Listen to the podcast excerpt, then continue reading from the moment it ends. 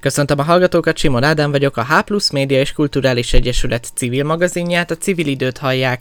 Benne egy érdekes témával készültünk. A trénerkedésről, a tréningek világáról lesz szó, valamint arról, hogy hogyan érintette a társadalmat, a munkahelyeket a koronavírus járvány. Kovács Magdona Szabó Ferenc trénerrel beszélget. Sokunk találkozik munkája során azzal a jelenséggel, hogy tréningre, kötelező tréningre kell mennünk. Ezt a legtöbbünk úgy fogja fel, hogy egy macera, kiesünk a munkából, kisebb-nagyobb sikerek történnek ezeken a tréningeken, valamelyik unalmas, valamelyikből kap az ember. Miért jó a munkáltatónak, és miért jó a dolgozóknak, hogy tréningeken vegyenek részt? Kérdés azért érdekes, mert sokszor fölmerül, és sokszor meg is kérdezik egyébként ezt tőlem. Onnan kell elindulni, hogy tulajdonképpen hogyan tanulunk. Van, amikor elméleti tudást veszünk, van, amikor gyakorlati jellegű tudás, de a tapasztalatból történő tanulás egyébként a leghatékonyabb, és a tapasztalatokra épített, a megélésre épített tanulás az, ami tulajdonképpen a leginkább megmarad, és beépíthető a mindennapjainkba. Ez akár a magán magánéletünkbe, akár a munkánkba, akár egyéb. Miért jó a munkáltatónak a tréning? A munkáltató tulajdonképpen egy olyan pluszt kap, hiszen speciális tréningekről beszélünk, ugye itt a kommunikációs tréningektől kezdve a csapatépítési, az együttműködési, a konfliktus kezelési, a burnout, ugye a kiégés szindrómáról beszélünk, és még jó néhány tréning csoportot lehetne említeni. Én úgy gondolom, hogy minden munkáltatónak az az alap érdeke, hogy az emberei, akik ott dolgoznak, azok hatékonyan dolgozzanak, jól tudjanak együttműködni egymással, félszavakból megértsék egymást, tudjanak úgy dolgozni, hogy előre vigye a vállalatot,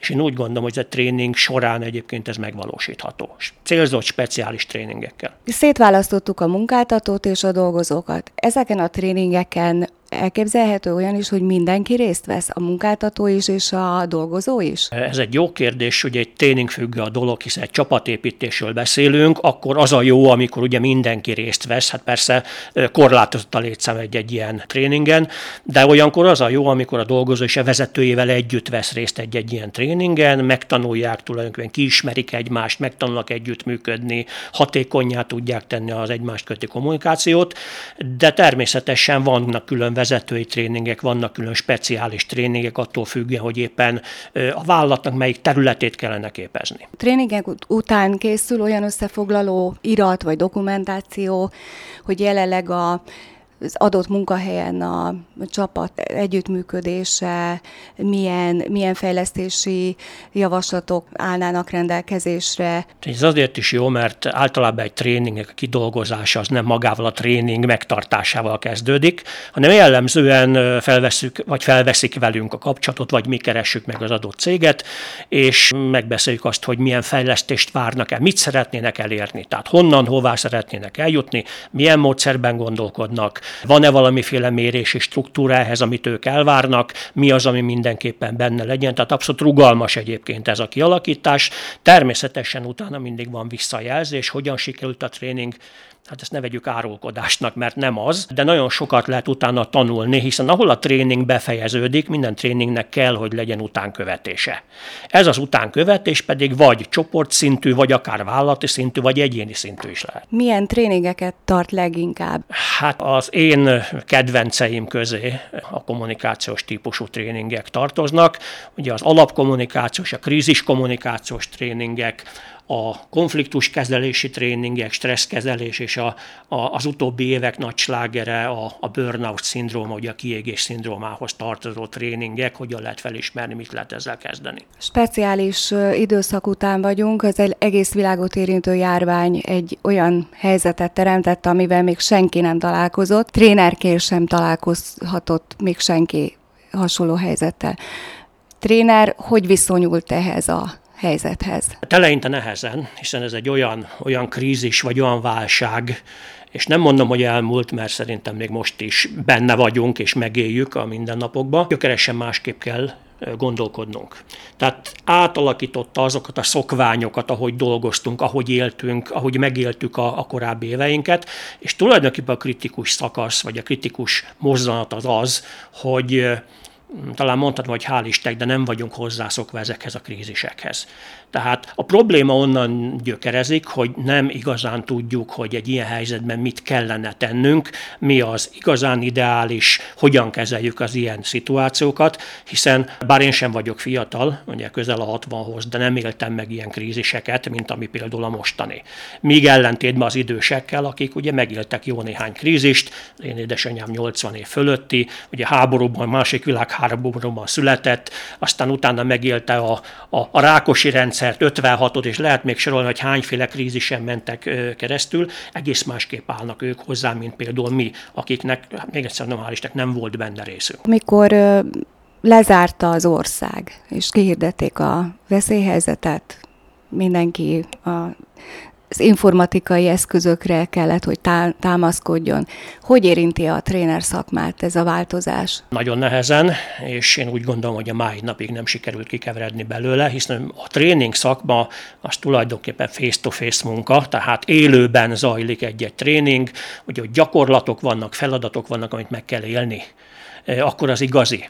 Tehát a tréning nem egy előadás, a tréning nem az, hogy valaki kiáll és okosakat mond, a tréning az, hogy közösen dolgozunk egy közös cél érdekében, egy felépített forgatókönyv alapján, és ha minden jól működik, és mindenki együtt működő, akkor a végén kijön valami érték belőle. Elképzelhető, hogy a jövőben az online tréningek kora fog eljönni? Most magánvéleményet mondom, nagyon remélem, hogy nem, de persze erre is fel kell készülni, hiszen akkor, amikor ez az ominózus eset bekövetkezett, és tulajdonképpen megszűntek az emberi kontaktusok, tehát fizikailag nem tudtunk tréninget tartani, akkor jó néhány tréner társammal országosan, hiszen azért nagyjából ismerjük egymást, ha mást nem valakin keresztül, vagy dolgoztunk már együtt, vagy dolgoztunk egy cégnél, azért nagyon sokan elkezdtek gondolkodni, hogy mit lehet egyébként ebben a szakmában így csinálni, hogyan lehet online módon tartani. Van, amit meg lehet csinálni kis csoportokkal, rendkívül fárasztó, hiszen már maga az online jelenlét, egy hosszú távú jelenlét, az nagyon fárasztó tud lenni,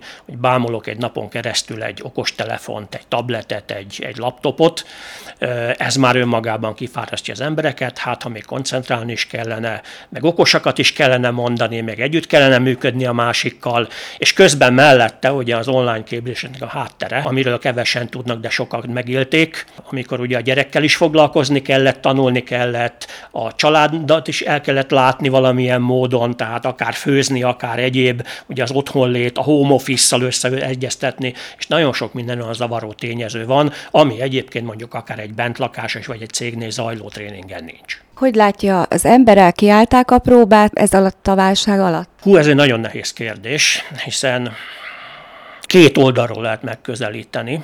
Az egyik az, hogy ez a válság, bármennyi is furcsa hangzik, mit mondott, rengeteg, mondok, rengeteg pozitívumot hozott elő belőlünk emberekből és óhatatlan is ott vannak a negatívumok is mellette. És érdemes lenne azt megvizsgálni, vagy megnézni, vagy beszélni róla, hogy mik ezek a pozitívumok, amik előjöttek, amivel találkozunk, és amire lehet építkezni, és még ezek a negatívumok, amire meg figyelni kellene, akár egy második hullámnál, vagy akár egy hasonló krízis helyzetben, hiszen ha egyszer előfordult, előfordulhat másodszor is. Szakemberek szerint a vírus itt van, nem tűnt el, és nem fog eltűnni egy darabig, tehát együtt kell élni vele. De most ilyenkor van az, hogy, hogy meg kell nézni, hogy mi az, amit a tapasztalatokból fel tudok használni, mi az, amit hasznosítani tudok, mi az, amit be tudok építeni a mindennapi életembe, hogyan tudok együttműködni a másikkal, hiszen az ember társas lény, tehát muszáj valamilyen módon kommunikálni a másikkal. Ezt mind-mind meg kell vizsgálni. Ugye erre mondjuk azt, hogy egy, egy túlélési stratégiát kellene kiépíteni eh, két területen. Az egyik ugye az érzelmi terület, a másik a, az pedig az anyagi jellegű, hiszen mind a kettő sérülékenységet okoz, mind a kettő okozhat olyan problémát, hogy megváltoztatja gyökeresen az életünket, akár az egyik, akár a másik, és az a kettő összeadódik, mint ahogy ez egy speciális helyzet volt most, akkor pedig még mélyebb lehet ez a szakadék, amibe kerülünk. Elképzelhető, hogy át kell írni a tankönyveket jelenlegi helyzetet követően? Hát nem szeretnék jóslásokba bocsátkozni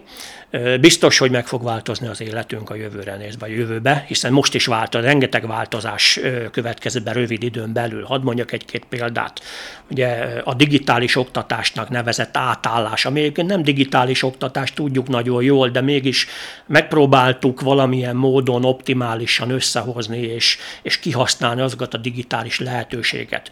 És egymástól tanultunk, tehát fórumokon kérdeztünk, nem szégyeltünk kérdezni egymástól. Van, aki az egyik van, amelyik a másikat tudta jobban, tanácsokat adtunk, segítettük egymást. Én úgy gondolom, hogy nagyon sok olyan közösség kovácsolódott össze, amire aztán lehetne építeni. Ezeket a tapasztalatokat kihasználni. És való igaz, hogy meg lehetne találni például, ha most az oktatás, amiről beszéltem, hogy hogyan lehet a, a tantermi oktatást összekötni, tehát mind a kettő felhasználásával hatékonyabbá tenni. Hogy például ne a lexikális tudás, hanem a, a, a feladat, a probléma megoldás, a gondolkodás, a logika törjön jön előre. És hát ugye tudjuk nagyon jól, hogy, hogy ez egyrészt sikerült ezt megoldani, másrészt pedig óriási áldozatok árán, hiszen én megelmem a kalapomat azok előtt, a szülők előtt, akik ott ültek, vagy ott feküdtek, vagy ott voltak a gyerek mellett, és próbálták átvenni, holott nem az ő generációjukhoz tartozik ez az egész, és próbáltak átvenni egyébként azt a, azt a staféta botot, és átadni azokat az ismereteket néha a pedagógus helyett, hiszen, hiszen muszáj volt belefolyni. Én úgy gondolom, hogy, hogy nagyon sokan teljesítettek erejükön felül. Mentálisan hogy lehet túlélni egy ilyen helyzetet, vagy egy leendő következő helyzetet? Hogyan készülhetünk rá? El, elsősorban először mentálisan? Hát ez azért érdekes kérdés, mert, mert valamennyien mások vagyunk, és máshonnan indulunk. Tehát van egy alapszemélységünk, amilyenek vagyunk, és ott kellene tulajdonképpen megkeresni azokat a kapaszkodókat, erős, erősítő tényezőket, amivel én túl tudok élni egy, egy ilyen krízist. De azért van, léteznek úgynevezett túlélési stratégiák, amiket viszont mindenki tud alkalmazni, kisebb-nagyobb sikere, de megtanulható. Így van, valóban igaz, és hogyha megnézzük, akkor nagyon sok ilyen van. Erre említettem én korábban, hogy nagyon sok pozitívuma volt ennek a történésnek. Tehát minden egyes ilyen, ilyen krízis helyzet tulajdonképpen előre viszi a társadalmat, mert muszáj megoldást találni, muszáj gondolkodni. Ha, ha visszagondol, bár mi nem emlékszünk, de visszagondolunk ugye az őskorra, hiszen tanultunk róla, az ősember is így fejlődött, hogy hát folyamatosan veszélynek volt kitéve. Ez a veszély arra sarkalta, hogy valamit tenni kéne, hogy ne nehogy fölfalja a tigris, vagy eltapossa a mamut, vagy bármi egyéb, ugye? és ezért el kellett gondolkodni, kreatívan gondolkodni, próbált megoldást találni ezekre a problémákra, és felhasználta a tapasztalatokat, amiket egyébként szerzett, és akkor kezdett az ember hatékony lenni, amikor már közösen, tehát csoportba közösen próbáltak megoldani dolgokat, konfliktusokat, amik keletkeztek, megosztották egymással a tapasztalatokat, így lehet tanulni, így lehet előbbre jutni. Most, ha végignézzünk az emberi fejlődés során, ugyanezt látjuk, látjuk, hogy a konfliktusokból, krízisekből alakultak ki aztán továbbfejlesztett, továbbfejlődés lehetőségei, pontosan azért, mert a tapasztalatokat használtuk föl arra, hogy tovább lépjünk. Én nagyon remélem, hogy egyébként az itteni tapasztalatokat is valakik, valak, valamilyen módon mi magunk akár felhasználjuk majd a későbbiekben, kiértékel, vagy mi volt, amit jól csináltunk, mi az, amit, amit meg kellene tovább is csinálni, és mi az, ami meg javítani kellene mert ilyen is van. Ez a krízis, ez leginkább társadalmi, tehát ugye egy globális krízisnek mondhatjuk. A túlélési stratégiánkban ilyen nagyon nem szerepel egy közösségi krízis, erről beszéltünk is az előbb, inkább egyéni krízisekről. Tehát a saját mikroközösségünkben történt krízisek feldolgozásával vagyunk elfoglalva. Hogyan lehet a szemléletet egy kicsit megváltoztatni az emberekben, hogy itt az összefogás, az együttműködés, ennek a krízisnek a kezelésébe az egyik legfontosabb tényező. Igen, valóban igaz, és, és jó is lenne, hogyha mindenki ezt gondolná és így gondolkodna.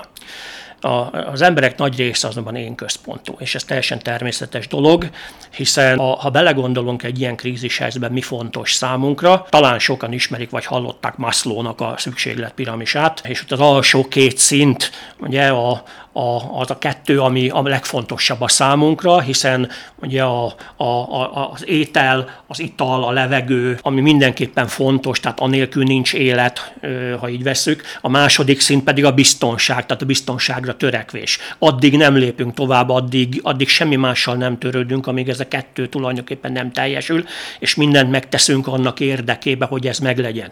Élő gyakorlati példát láttunk itt. Ugye nem kell messze menni, felvásárlások, amikor megtörténtek a boltokba, tulajdonképpen erre vezethető vissza. Hogy miután nincs mintánk, ösztönösen cselekedtünk, a génjeinkbe van kódolva, hogy ilyenkor gyűjtögetni kell, és, és pázolni kell, és félre kell tenni. Ugye láttuk itt a liszt, a cukor, a WC papír és minden egyébként több évre valót vásároltak sokan. Egyrészt azért, mert, mert nincs tapasztalat ezzel kapcsolatosan, tehát hogyan kellene ilyenkor eljárni. Tényleg azt mondom, is jobb is, ha nincs, mert az azt jelenti, hogy azért viszonylagos békében, nyugalomban élünk, és elkerülnek minket ezek a krízisek, és egy ilyen járványhelyzetes sem voltunk fölkészülve bár ugye a tudósok régóta mondogatták, hogy várható, várható, várható, és én nem vagyok egy klímakutató, de azért biztos, hogy vannak összefüggések, hogy hát olyan betegségek jönnek elő a, a letarolt őserdőkből innen, onnan, amonnan, hogy, hogy nem is tudjuk, nem is ismerjük. És ugye e, látható, hogy a világ nem volt rá fölkészülve. Nem csak Magyarország, ha körülnézünk az egész világon, hogy eltérő módon kezelték. Nincs egy forgatókönyv, nincs egy olyan szokvány vagy szabvány, amire azt lehet mondani, hogy na, akkor tessék mindenkinek ezt alkalmazni, hanem teljesen teljesen egyedi módon álltak neki a különböző országok. Láttuk a svéd modellt, láttuk az olaszokat, akik közvetlenebbek, hát aki járt a déli államokba, hogy ott a testi kontaktus fontossága, a, a találkozónál az ölelés, a, a, az egymás megcsókolása, tehát ez, enélkül nincs kapcsolat míg egy, egy tartózkodóbb, egy, egy, egy hűvösebb nemzetnél ugye a távolságtartást sokkal könnyebb megtartani, mint egy délnél. Tehát nincs erre, aztán vannak ugye a tagadók, azt meg nincs is járvány. Tehát ezek a, a kitaláció körébe tartoznak. Én úgy gondolom, hogy nagyon sokan sokféle módon közelítették meg ezt, rengetegen hibásan is közelítették meg, de ezen nem kell csodálkozni. Azért nem kell csodálkozni, mert erre nem volt egy olyan minta, hogy ilyenkor mit kell csinálni kialakulhat egy olyan stratégiai szemlélet, ami, ami előre viszi a jelenlegi helyzet megoldását? Én úgy gondolom, hogy igen. Én abszolút bizakodó vagyok egyébként ilyen téren, és ha csak azt nézzük meg, amit már a korábban említettem, hogy mennyi pozitív dolgot hozott elő belőlünk és a társadalmakból ez a krízis helyzet, akkor én úgy gondolom, hogy érdemes néhányat akár megemlíteni, hogy mik ezek a pozitívumok. Ugye ez egyik ilyen dolog, amikor, amikor azt mondhatjuk, hogy hogy a társas kapcsolatokban is történt előre lépés. Még sokan azt sem tudták, hogy mondjuk ki lakik a szomszédban vagy a lépcsőházban. Most bekopogtak, mert tudták, hogy idős ember lakik, és megkérdezték, hogy kell-e bevásárolni, vagy segíthetek-e valamiben. Apróságnak tűnik, de ez már egy, egy lépés abba az irányba, hogy figyelünk a másikra, hogy tudatosan ö, próbálok segíteni a másiknak. Aztán rengeteg önkéntes szerveződéssel láttunk, a civilektől kezdve az önkormányzatokig jó néhány olyan lépést láttunk, sőt a kormányzat részéről is láttunk olyan lépéseket, amik bizony pozitív irányba vittek minket előre, és én úgy gondolom, hogy az a biztonságérzet, ami kell az embereknek, hogy igen, van, akire számíthatok, van, aki támogat, hiszen nagyon sok az egyedül élő ember, akinek nincs családja, vagy a családja messze él valahol, és tényleg csak elektronikus módon tudják a kapcsolatot tartani. Szükség van arra, hogy érezze, hogy igen, ott vagyunk mellette, ha baj van, szólhatok valakinek, ha, ha rászorulok, akkor van van, aki foglalkozik az ügyemmel, ez egy óriási előlépés, én úgy látom. A másik, ami szintén fontos dolognak tartok magyar emberként, hogy nagyon sok tradíció jött elő. Olyan tradíció, amik elfelejtettünk, Mi amit például? élő példa rá mondjuk a kenyérsütés. Ugye az én nagyszüleim, dédszüleim kézzel sütötték a kenyeret, én Sopronban nőttem fel, gyönyörű, hata, igazi kemencébe gyönyörű, hatalmas kenyereket készítettek kézzel, és utána jött a, az az időszak, amikor ugye a nők is elkezdtek dolgozni és munkába, és nem nagyon volt arra idő, hogy kenyeret süssenek, megvették a boltba, Na igen, nem, de mi van olyankor, hogyha boltban nem lehet kenyeret kapni valami oknál fogva? Hát ott van az, hogy hát ha nem lehet kapni, akkor csinálni kellene, na igen, de hogyan? És itt jöttek el a régi receptek, a nagyszülők receptjei, hogy én mit teszek bele, hogyan csinálom, mennyi kell bele, elfogytak a boltokból a kenyérsütőgépek, tehát én úgy gondolom, hogy ez nagyon pozitív dolog, és egy csomó olyan minden. Aztán ugye mi csak szegény ételeknek hívtuk, hogy hogyan lehet kis pénzből kihozni egy egész család részére ebédet. Ugye, amikor amikor mondjuk már sokadika van, vagy elvesztettem a munkámat, vagy éppen nem kaptam fizetést, vagy feléltem a tartalékokat. Tehát ez mind fontos. Tehát a Facebookon alakuló új csoportok, ez az mm, olcsó receptek, meg, meg kenyérsütős, kovászos csoportok létrejött te ez tulajdonképpen ez egy, lehet mondani, egy nemzeti érték lett most. Valóban, ugye érdekes dolog, mert eddig a social médiát azt gyakorlatilag mire használtuk, ide utaztam, oda utaztam, tükrös szelfik és egy csomó minden egyebet láttunk, ami kevésbé fontos, mert nem nagyon ragadja meg a, a, az ügyfeleknek a, a, a figyelmét, viszont lényeges dolog az, hogy, hogy nagyon sokan rájöttek, hogy hoppá, hát értéket is lehet közvetíteni egy ilyenen keresztül. Tehát amikor előttek az, hogy én ezt így csinálom, úgy csinálom, van kitől tanácsot kérni, hiszen nem biztos, hogy az öregek még élnek, akitől meg lehet kérdezni, de lehet, hogy még megvannak ezek a régi kis füzetek, amiben le vannak írva ezek a receptek, hogy mit, hogyan kell elkészíteni. És soha nem felejtem el nagyanyám füzetét, gyöngyírása volt, pedig hát nyolc általánost végzett, gyöngyírása volt, és bele volt írva mindig, hogy GS só, GS cukor, és én soha nem tudtam, hogy mi ez a GS. Hát ugye ez a gondolom szerint rövidítése volt. Pontosan tudták, mit és hogyan kell, hiszen volt tapasztalatuk, ugye hát a, a 40-es, 50-es, 60-as években megélni, és ugye ebédet, vacsorát adni a családnak, az nem volt egy egyszerű mutatvány. Ez is lehet egy ilyen ösztönös cselekvés, hogy keresem a többiek hasonló érdeklődésűek társaságát egy ilyen helyzetben, tehát kisebb csoportok, közös problémával, közös érdeklődéssel? Valóban így van, hiszen ugye a, mondás is azt tartja, hogy hasonló a hasonlóval érzi jól magát. Tehát a közös érdeklődés, az egy nagyon komoly kapocs két ember között. Van miről beszélni. Hiszen nincs annál rosszabb, mint amikor két ember ül egymással szembe, vagy egymás mellett, és nincs mondani valójuk egymásnak. Vagy látjuk sok esetben, hogy fiatalok, vagy, vagy akár idősebb generáció is ül az asztalnál mondjuk egy vendéglőbe, egy sörözőbe, és mindenki az okos telefonját bámulja, ahelyett, hogy beszélgetnének, és, és kapcsolatot teremtenének egymással. Én úgy gondolom, hogy ezek a kapcsok elindultak, és megindultak azok a kötődések, hogy igen, vannak értékes emberek, van kire számítani, van kitől kérdezzek. Biztos, hogy találok olyan embert, aki jobban érti, vagy jobban tudja, mint én, vagy előbbre tart, mint én, és tud nekem tanácsot adni. És a jó az, hogy el is fogadják ezeket a tanácsokat. Tehát ösztönösen igyekszünk olyan embereket keresni ilyen helyzetekben, akik az épülésünket szolgálják, illetve a probléma megoldásában tudnak segíteni. Így van fontos a minta. Tehát abból tanulunk, hiszen gyerekkorunkban is, amit kérdeznek tőlünk, az micsoda, mi szeretnél lenni, kihez szeretnél hasonlítani. És akkor mindig kiválasztunk egy ideát, próbálunk olyanná válni, van, aki azt mondja, hogy én futbalista akarok lenni, olyan akarok lenni, mint a Messi vagy a Ronaldo, vagy csak példákat mondok ezzel kapcsolatosan, de kitűzök egy olyan célt, hogy milyen szeretnék lenni. Most ugye ez a helyzet, amikor azt mondom, hogy bizonyos témákba felnézek valakire, adok a szavára, meghallgatom, és, és elfogadom a véleményét. Én úgy gondolom, hogy ez egy nagyon lényeges dolog pontosan a társas kommunikációban, hogy az utóbbi időben, mintha elfelejtettük volna ezt. Annyira elmagányosodtak az emberek, annyira elfelejtették a, a face-to-face kommunikációt, annyira átment az elektronikus kommunikáció irányába, hogy muszáj megtalálni az elektronikus kommunikációnak a helyét, hogy mire tudom használni, hogyan tudom használni, hogyan tudom kiegészíteni a mindennapi életemet vele. Élő példa rá, megint csak ha a vállalatokról beszélünk, a vállalati kommunikációk is megváltoztak a home office-szal, a különböző videokonferencia chatrendszerek használatával, tehát teljesen más lett. És egyik pillanatra a másikra.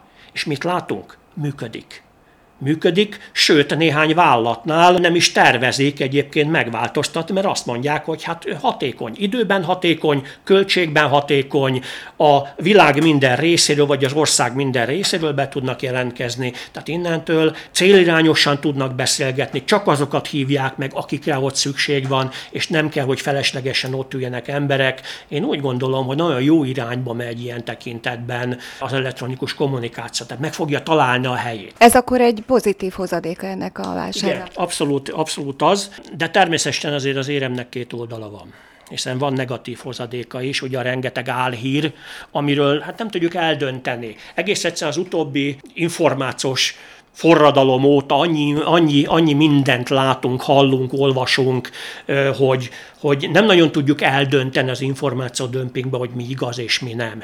És ez a veszélyhelyzet is. Tehát maga a szelek- szelekció nem megy már. Igen, nem lehet... mert akkora mértékű az információ halmaz, hogy az emberi agy nem képes követni. Tehát muszáj kizárni információkat, és ugye hogy működünk? Hát a számunkra szimpatikus információkat fogadjuk el e, igaznak, és a számunkra kevésbé szimpatikus információkat meg azt mondjuk, hogy na nem, hát ez biztos álhír, meg nem igaz. Sajnos így működünk ismeretségi körben is nagyon sokan önvizsgálatot tartottak, és azért ez elég komoly krízist okozott bennük, hiszen ráértek foglalkozni akár a családi problémákkal, a házassággal, a gyerekneveléssel, vagy a saját karrierével, mert lehet, hogy elvesztette a munkáját, és egy olyan mély pontra került, ami önvizsgálatot vont maga után.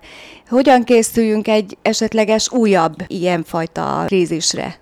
Ezek tükrében? Ugye ez egy érdekes kérdés, mert ugye azt szokták mondani, hogy ami már egyszer tönkre, mert ha összetörik darabokra a tányér, akkor hiába ragasztom össze, az már nem lesz ugyanolyan. Természetesen kapcsolatokon, párkapcsolatokon lehet javítani, és kell is javítani, legalább meg kell próbálni, de azt lehet mondani, hogy ez egy nagyon emberpróbáló helyzet volt nagyon sok család számára. Nekem van ügyvéd ismerősöm, és ő mesélte, hogy hát most, hogy elviekben csöndesedett, vagy elcsitult ugye ez a koronavírus hull hullám, nagyon sokan keresték meg, és adták be a vállóperes keresetet, tehát ezért sok mindent jelent, nem véletlenül.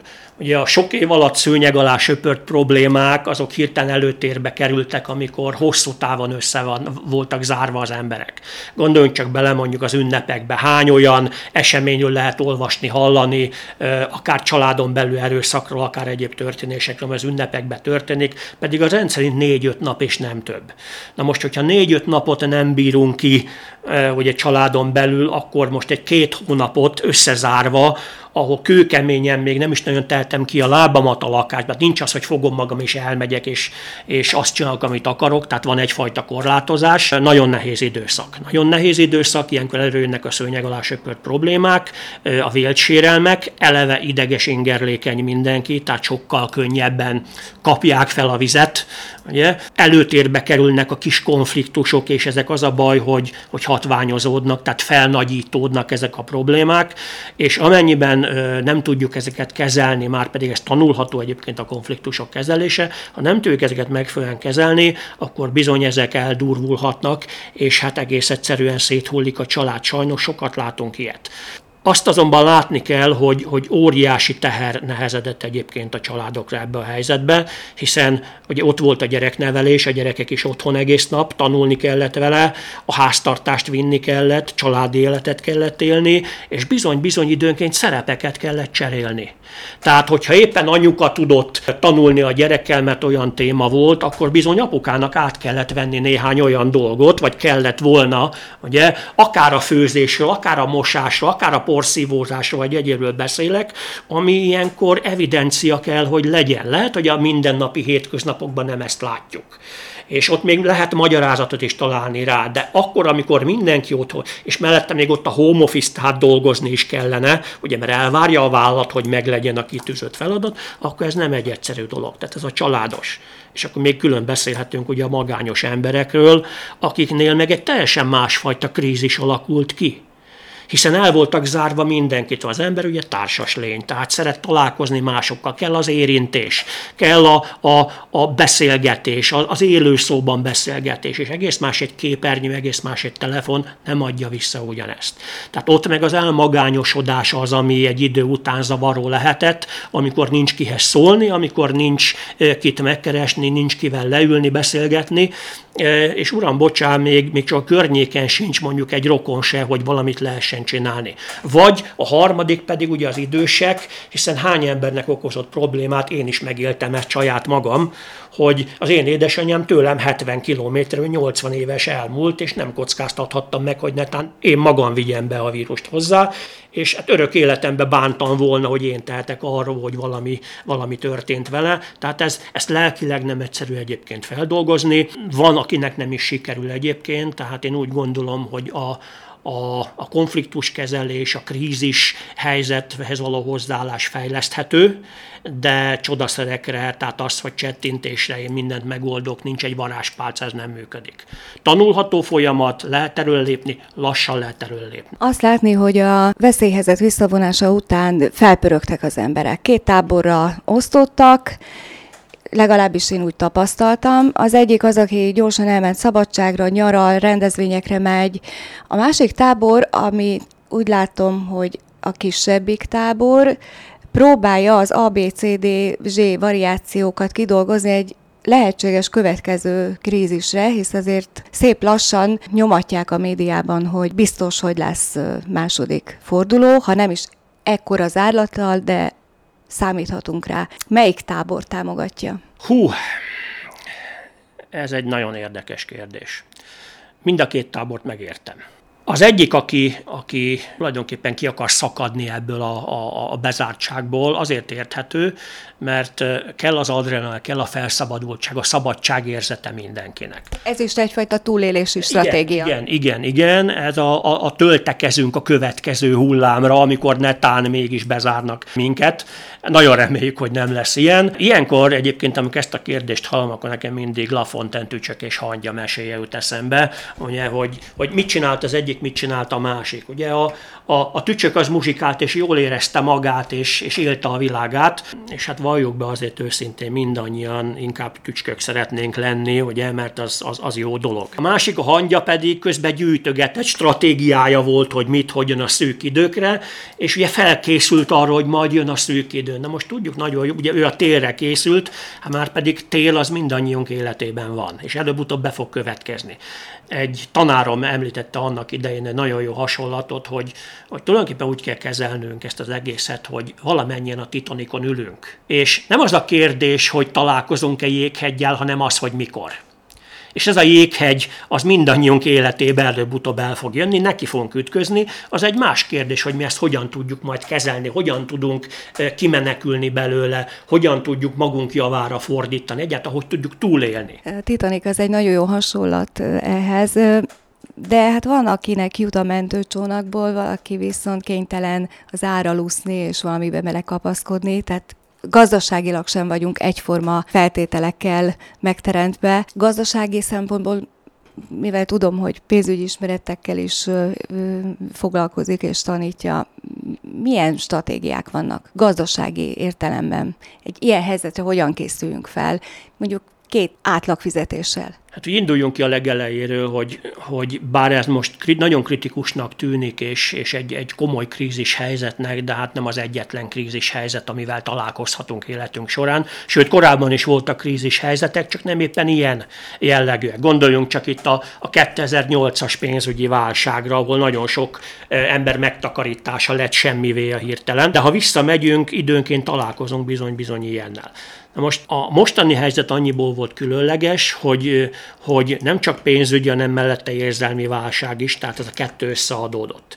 Nagyon sok ember veszítette el a munkahelyét. Láttuk, hogy korábban biztosnak vélt vállalkozások mentek egyik napról a másikra tönkre, és annyi tartalékuk nem volt, hogy működtetni tudják, a másik pedig, hogy azért nem tudták működtetni, mert egész egyszerűen ugye be kellett, hogy zárják, és nem működtethették, tehát nem volt bevétel, viszont költségek költségek meg keletkeztek volna, tehát nagyon sok olyan vállalkozás van, aki sajnos ezt nem bírja ki. Nem csak Magyarországra igaz, tehát ha megnézzük, szerte a világon látunk ilyet. Tehát miért bárki úgy gondolná, hogy én most csak Magyarországról beszélek, nem, ez a világban bárhol ugyanígy működik. Ugye az úgynevezett kényszervállalkozók mindig is nehéz helyzetben voltak, vannak és lesznek is, hiszen nem képeznek elegendő tartalékot. Itt a tartalékképzés fontossága az egyénnek, a vállalkozásoknak, a munká, a munkát művelőknek tulajdonképpen mind-mind-mind fontos, hiszen a krízis helyzeteket csak úgy tudjuk átvészelni, hogyha vannak anyagi tartalékaink.